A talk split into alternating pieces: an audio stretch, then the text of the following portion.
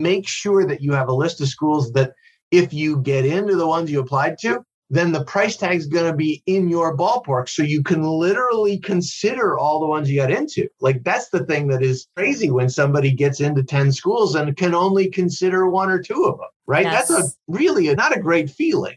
But if you can consider all nine of the ones you got into, you feel like, yeah, any of these will work. Now I can really think about it. I'm in charge. I have agency. I have power as a consumer. And you can then talk to the schools that you really like in there and tell them you've got competing offers and see what happens. Because oftentimes that's the leverage you need to get your price to come down a little bit more. The cost of college increased 31.4% from 2010 to 2020. As a mom currently paying for college for one of my kids, I feel that. As a professional counselor and coach, I also know most of the students I work with don't pay sticker price for college. Just as you probably didn't pay the sticker price for the last car you purchased. Discounts abound.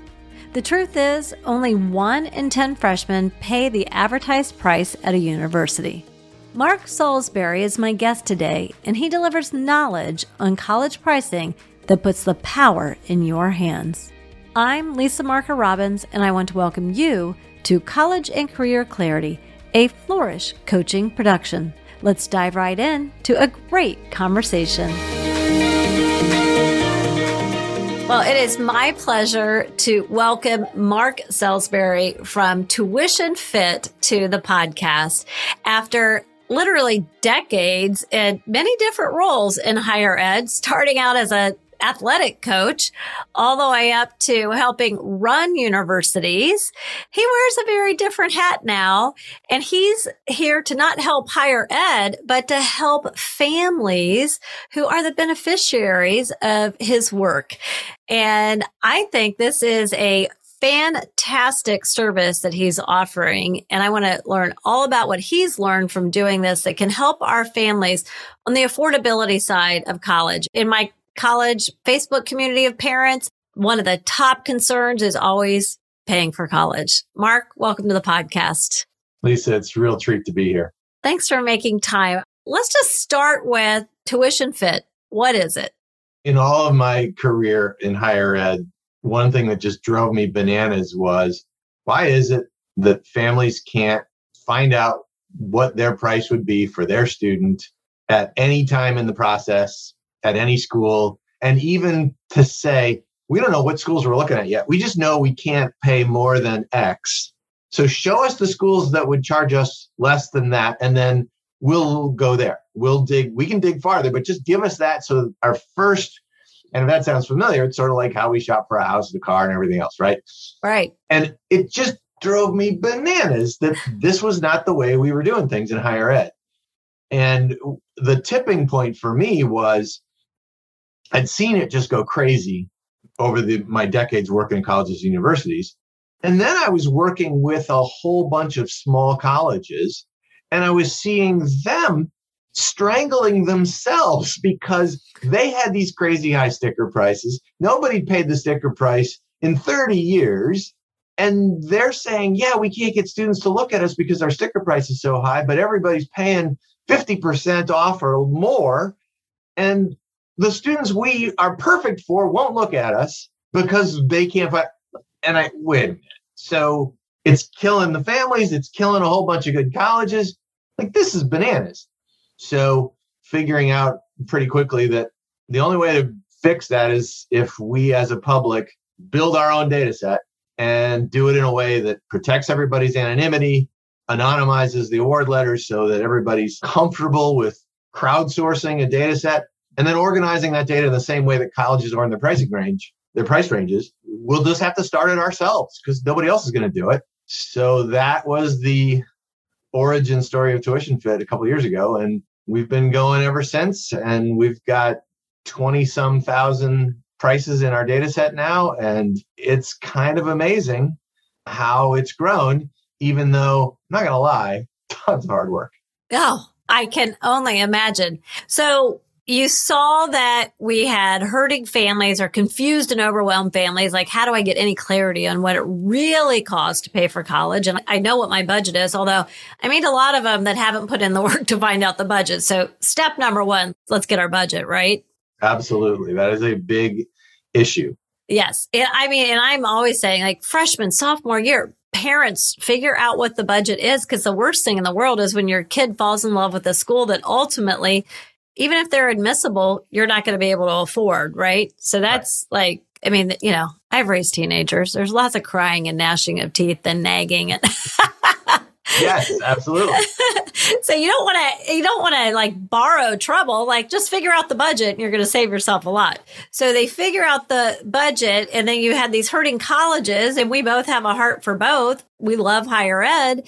So essentially what you've done is you've put together a database that families can access that tells them, and I'm going to borrow your word that I've heard you use elsewhere. It's the Kelley Blue Book price of college for these institutions is essentially the outcome that you now have.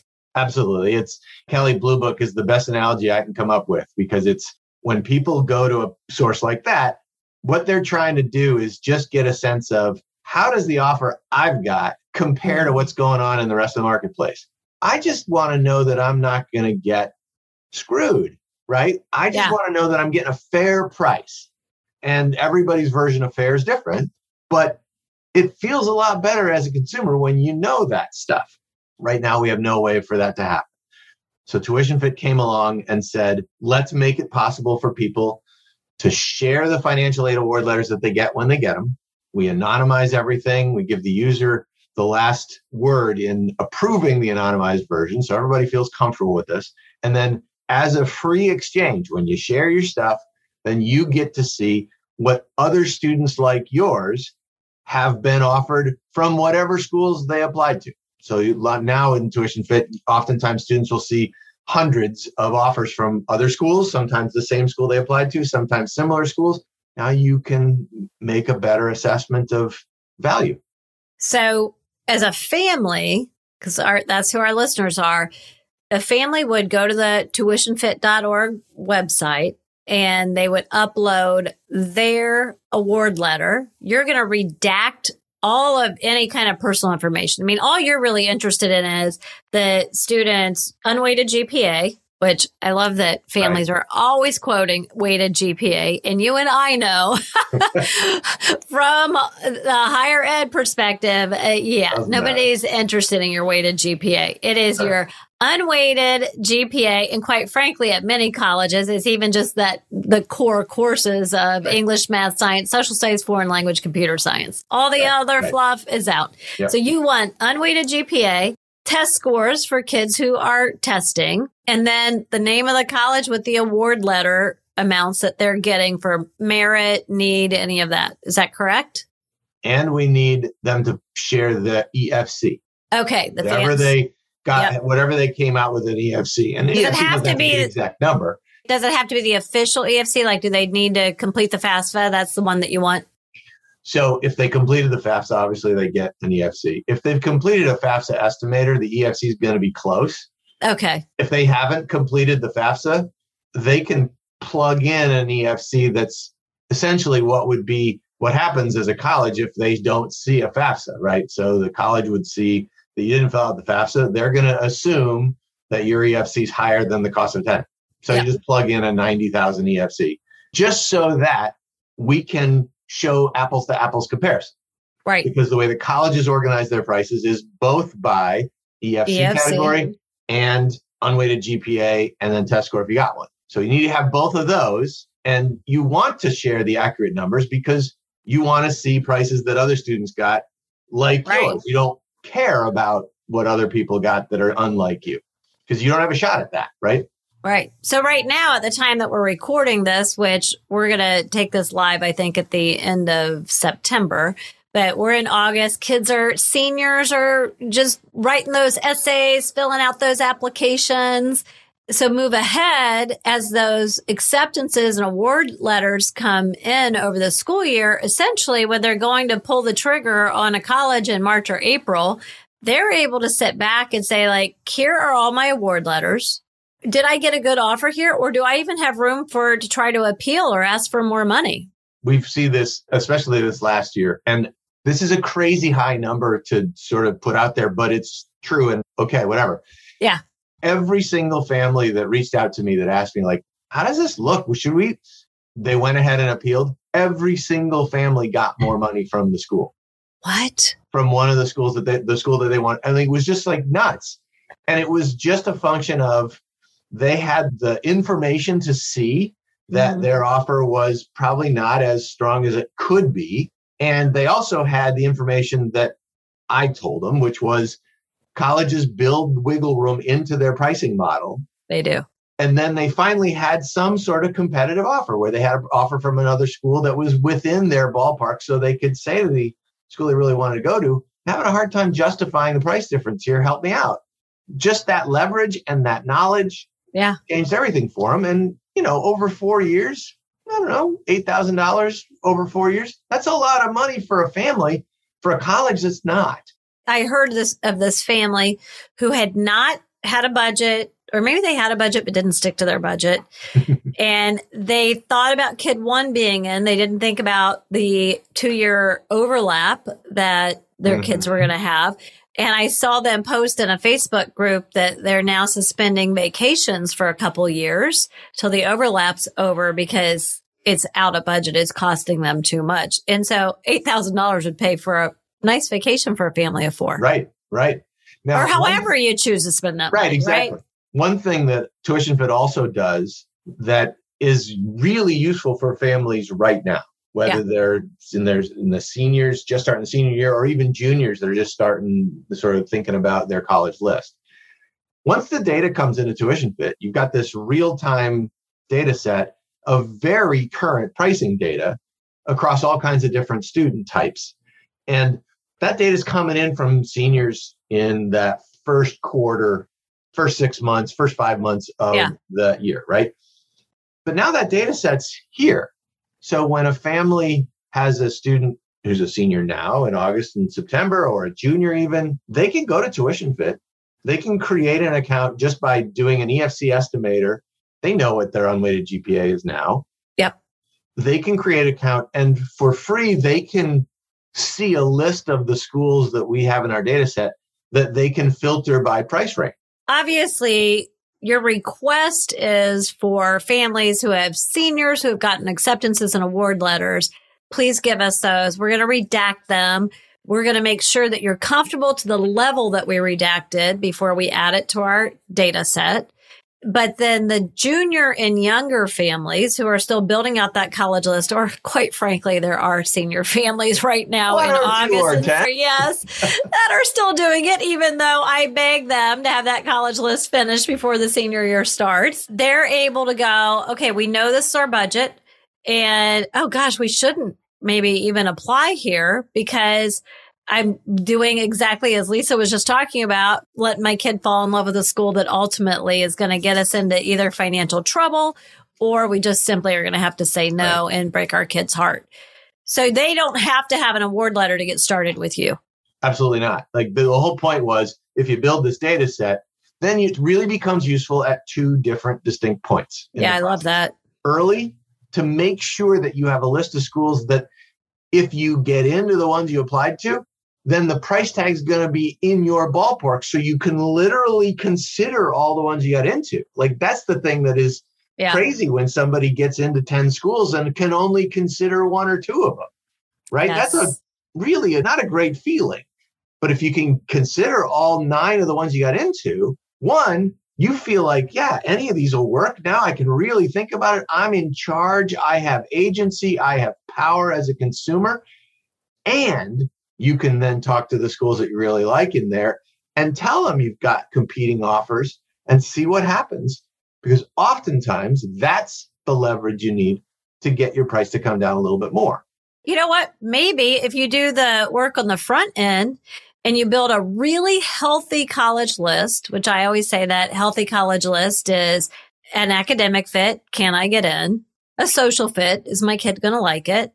The financial fit and then the, you know, my heart, the college major and career fit, mm-hmm. which very much dovetails with the cost piece because if, you know, if you don't start with college, if you don't at least have that early on in the formula, you might spend a lot of extra time in college, spending Absolutely. a lot more money figuring it out. But if you do the work with intention while your kid's still in high school and before they're applying, you might have a super healthy list. And then you might even have schools where you don't need to negotiate come March, April, or you know, we, you and I both know negotiates the F word in financial aid offices. You don't need to appeal, but because you're going to look at this and go like, Oh my goodness, we have a fantastic offer. So we don't even need to appeal. We just go with it. The whole point of price transparency, why I think it's so important is because this college search process should be an experience for students where as you go through it, it's an experience of exciting discovery, peeling back layers and learning about who you are and a family coming together through this process. When price transparency doesn't happen, in the absence of that clarity, families experience all sorts of unknowns, uncertainty, and surprise that sets the table for all kinds of impulsive emotional decision making that creates the mess that then we hear about when a family won't is not even talking to each other when they get to January. Yeah. Or has these surprises that come March and then they borrow far more than they know they should or would have a year ago, but now they're over a barrel and under the gun and they got to do something. And so they do something that they wouldn't normally do. We prevent all that if you've got real price transparency. Yeah. That's how we do it at Tuition. I was, I recently had, I don't know if you know of this woman, but Dr. Abby Sussman mm. on the podcast. She's yeah. a professor at the University of Chicago. Yep. She's in the marketing department, but she, her research has long been the intersection of psychology, economics, and finance, right? Yep. We just dropped that episode right as you and I are recording, but Abby talked in there about trying not to make decisions when we're in a hot state, right? Yes. How the emotions come into it. So you're providing them a tool that if used early on in the process and getting access to that to start building out a college list that has that financial fit is going to prevent hot state decision making where not a lot goes right when you're making decisions in a hot state. Absolutely. And it's Abby's stuff is great and it's so true. And the college system, the marketplace, the the billions of dollars that the colleges spend as the folks selling something. Yeah. They're trying to make it a thing where you make an emotional decision. Uh, a hundred percent. That's what they're, and it's not like they're bad people. Like, don't get me wrong. Like, no. They're selling something and they know how to market stuff and they know how to sell it to get you to pull the trigger to buy something and pay more for it than you probably wanted to or need to. We can never forget that they are a business who Absolutely. need paying bodies in seats. And you're a consumer, so let's be a wise consumer. Right. And the consumer is always trying to get the best value. And that's a very different goal. And so without price transparency, you have this thing called information asymmetry, where the seller knows yep. way more than the buyer. And other University of Chicago faculty have done a lot of research on this, the Freakonomics folks. Yeah. And every time you see that in a marketplace, prices are higher than they should be because people are making emotional decisions and buying in a cloud instead of buying in a sunny state. Well, I absolutely adore what you're doing. I'm excited that it has really gotten traction. I remember two, three years back when I heard that you were going to do this and I hadn't met you back then. And I thought, are people going to give him their award letters? And they are. I yep. love it. And we do have some listeners on who are going to be on the high school side, you know, school counselor, a college counselor, an independent counselor. And you also work with them as well, right? Absolutely. We have something called the TuitionFit Collaborative, which is a coalition of independent college search professionals, high school counselors, college access organizations who see the need for price transparency and recognize that the only way we're going to get there is if we build it ourselves.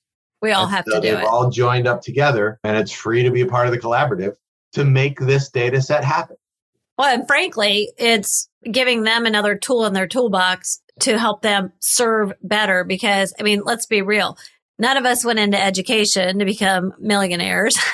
We're here because we want to serve teens and their families. That's right. Well, Mark, I know tuitionfit.org. We're going to have that in the show notes. Any other ways that you want to mention that our listeners can connect, use your tools, keep in touch? They can absolutely come to the website, tuitionfit.org, sign up for our newsletter. I hear from people by email all the time, mark at tuitionfit.org. Really, you're welcome to email me with questions. I love just helping people. It's best I can. So people can reach out any way they want. That's terrific. We'll put it all in the show notes. Well, Mark, thank you for joining me. I just, I love this episode. It is helping families. Take Thanks, care. Lisa. It's really a treat to be here.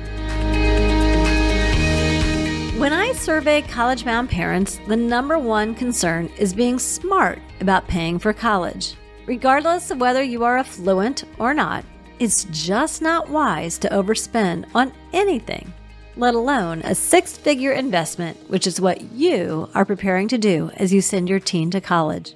My regular listeners know I give a weekly college bound challenge. This week, I want you to head over to tuitionfit.org and check out Mark's site. I've got the link in the show notes. I encourage you to sign up, it's free. And just a friendly reminder colleges are in business, and you are their revenue. Don't ever be shy about being a smart consumer. My podcast following has grown exponentially in the last few months. Thank you. It thrills me, and not just because it's a measure of my success, but because together our Flourish community is resourcing more families for successful college and career clarity. If you are feeling resourced by what you're learning on the podcast and as a friend of Flourish, I've got a favor to ask please rate and review the show. Your doing so actually helps us resource more students. Thank you, as always, for listening to the College and Career Clarity Podcast, where I help your family move from overwhelmed and confused to motivated, clear, and confident about your teen's future.